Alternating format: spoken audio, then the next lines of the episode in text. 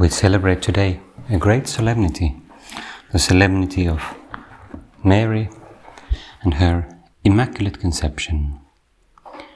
A great solemnity which is a feast of our Mother, one of those many feasts of Our Lady that we celebrate throughout the year.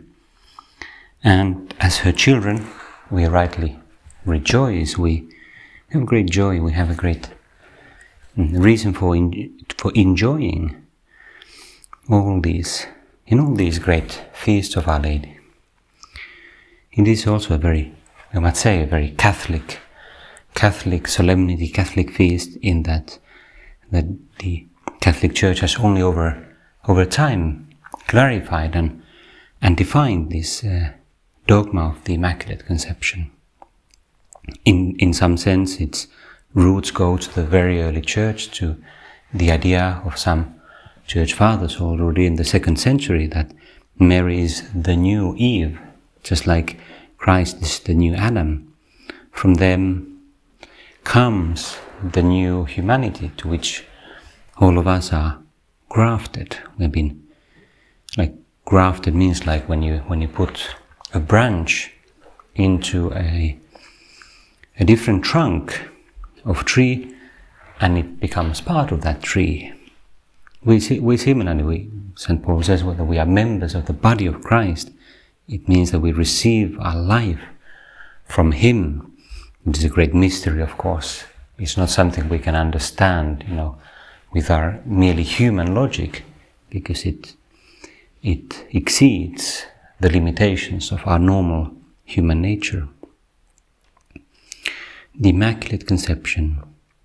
We have just a sh- short meditation this evening because we also have this, this solemn benediction with the Blessed Sacrament, our Lord Jesus Christ present in the gift of the Eucharist. Therefore, we, we're not going to go into many details concerning you know, the, the doctrine. We understand, and we can, we can read about it if we, if we want to. Um, the Catechism of the Catholic Church explains this very beautifully. We, just to clarify, remember myself when I was receiving catechism, catechesis for being received into the Catholic Church in my youth. Um, I was for a time confused because this celebration was a bit before Christmas, and then I thought, the Immaculate Conception refers to how Jesus was immaculately conceived in the womb of Mary or something. A confusion not that uncommon, but of course it's not the point. It's the Immaculate Conception of Mary in when, when, when she was born, before she was born, when she was conceived in the womb of her mother. A new, unique gift of grace, which anticipates the merits of Christ in his paschal mystery, the passion and death of Christ on the cross. Now, this solemnity contains many sides, as, as do all solemnities, and we could always emphasize one or two aspects. I wanted to emphasize one thing, but before we go to that, uh, I want to highlight that generally, in addition to being a feast, it is a lesson all the feasts of the Church are not only for celebration, but also for meditation. They teach us lessons. The Feast of the Immaculate Conception teaches us, in particular, the lesson of holiness. Now, we might perhaps think, oh, but how can this feast tell me about holiness? Because surely Mary received the gift of the Immaculate Conception, being free of that stain and effect of original sin, she received that from her conception. So she, in a sense, didn't have to do anything to, to receive that. Surely holiness is, you know, my effort, my, you know, trying to be really good and so on. Well, in a sense, that's the whole point. That holiness like in the real sense of the word, is not my effort. My effort is what we call correspondence to God's grace. My attempt to receive and, and become receptive to God's grace. But the essence is that it's a gift, is what God does. In fact, the word grace comes from the word gift. And so holiness essentially is a gift. But beyond that, Mary is also a model, a model of life and living, and a model of holiness for us. With the solemnity of the Immaculate Conception, God and the God through the Church gives us a lesson concerning what is most important. I wanted to read a few words from Pope Paul VI, Saint Paul VI, who was the Pope in the 60s and 70s, about 50 years ago. She wrote in one, one speech, one homily in 1966, very beautifully about the fact that people in our time, we often look for models, ideals. He says, perhaps in nowadays, perhaps more noticeably than in other times, there's a tendency to exalt and admire famous people who in one way or another become role models for the public, who needs ideals to look up to and embodiments of that ideal. They are searching for a standard and a model, a man or woman who exemplifies a way of life. This confirms that the Church's pedagogy, which presents mankind with an ideal, and such a noble ideal, is not out of date or deficient. It responds fully to the hidden and ever present aspirations of the human heart. If we were to ask the young, don't you hunger for beauty, nobility, moral dignity, heroism, goodness, and a just and fully human definition of man, their answer would be, We certainly do. Those are exactly the ideals we're looking for. But where are they to be found? Hmm, Pope Paul concludes the Church invites everyone to look at Mary, the woman who personifies the original and authentic idea of what each person is, namely the image of God. I think it's a very beautiful beautiful idea, a very beautiful perspective that truly the Church proposes Mary as a model for us what every one of us is called to be. Made in the image of God. Made beautiful, pure, holy by God's grace and correspondence to that grace a gift of God's goodness. And there's a paradox here. How different is the model that God gives to us? How different from so many models offered by, by the world? In fact, when we think about the word model nowadays, easily our, our mind might go to like people who are very beautiful and, and they dress in new clothes and they are models, you know, so it's a professional model. Uh, and that's kind of, that kind of exemplifies a certain tendency in our time. That tendency to emphasize the external. That which is external, which is visible, which is on the outside or more generally, fame, external deeds, achievements, powers, you know, outward beauty, maybe also intelligence, maybe money. And God is saying, well, all of that is very secondary. In fact, not important at all. What's truly important is the interior, the heart, interior beauty.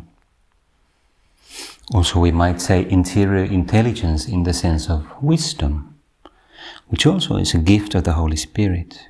That deeper understanding, not the kind of ability to perform well in whatever, you know, intelligence test or playing chess or whatever you might might like.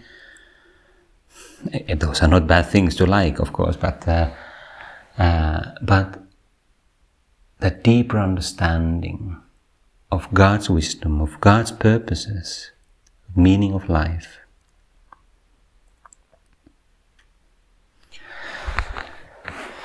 It is a certain paradox of our time that emphasizes the external. And perhaps it is a consequence of the fact that our time, in many ways, is so materialistic. It's not only materialistic, but there's a tendency to, you know, highlight that which is material, tangible, that can be touched, that can be seen. And God tells us today go deeper. What is material is part of my creation, but that's that which is material is ultimately, you know, it it vanishes, it gives way. It's not what lasts forever. There is another dimension not completely separable from this material world, but a spiritual dimension. That is where you can meet me. That is what I want to transform. That is where you become. That is kind of, what's the word? That is the where our I, I, deepest identity is and our ability to be like made in God's, God's image. It's on the inside.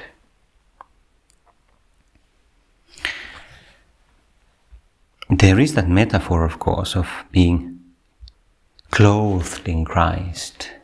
It's a beautiful metaphor that St. Paul uses that we put on Christ. And likewise, we can say that Mary's holiness is ultimately the Immaculate Conception is putting on the marriage of Christ from her very conception. But that metaphor is only, it's just a metaphor. When God asks us, each one of us, to put on Christ, He doesn't mean just on the outside as, as some people have said in, in history that we only kind of um, we only put kind of an external appearance of Christ and then God sees you know just that Christ in us uh, and not the all the dirt that is inside you know Luther had a bit of an idea of something like that maybe but that wouldn't be right because God wants to change us from the inside. He wants to change our thoughts, our mind, our will, our intentions. All of that should be transformed. And Jesus, here we are praying in your presence and we are contemplating you, we are adoring your presence in the sacred host, the, the Blessed Eucharist. And this is the privileged place for us to ask for your grace, to ask for that transformation. We can also ask for it during this Advent time in general, in our prayer, whenever we attend Mass, whenever we also read read the Gospels, read good spiritual books that influence our mind precisely, influence our thoughts, our imagination, our will. And of course, particularly when we ask for a deeper grace of a grace of deeper conversion, when we when we go to that sacrament of mercy and joy, the confession, sacrament of reconciliation, which is an, an occasion to to to put our personal sins in, in words and ask for your forgiveness, but but it's also a channel of your grace. It's a and also also a very specific context in which you you pour out that grace of the Holy Spirit to heal us in a more deep way. Our path is in some ways different from that of Mary, but in the deepest sense it's the same. In the deepest sense, meaning we are always receptive, we are not the fount of holiness, we are not the origin, and we are not the end. We are like vessels which receive God's, God's grace, and we are instruments that go out whenever we receive something from God, we go out and we, we, we give it to others. We share it with others. We go out practicing charity, trying to serve others. Just like Mary did, we know there's that beautiful, beautiful detail. With the, the Gospels don't say many things about her life, but when she received that message of her becoming the mother of the Christ, immediately she went out hastily to help Elizabeth, her cousin, knowing that she was pregnant. Immediately going out to help others, to serve others. So let's finish our prayer putting these ideas and intentions in, in the hands of, of God and also our Mother, the Immaculate Mary, asking her to, to bless us, to to help us, to encourage us on our way, that we would never be discouraged by our sins, discouraged by our failings, our miseries. All of that is secondary. Because God is able to forgive our sins again and again. Like, like Pope Francis said at the beginning of his pontificate, we can become tired of asking for forgiveness, but God doesn't get tired of forgiving us. He never gets tired. Let's put in these intentions in the hands of our Mother and so renew this Advent time in which we are going, kind of as in holding the hand of Mary, going closer and closer to Christ.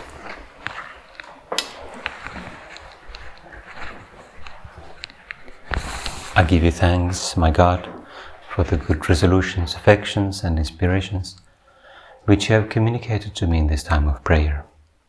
I ask you for help to put them into effect. My Mother Immaculate, Saint Joseph, my Father and Lord, my guardian angel, intercede for me.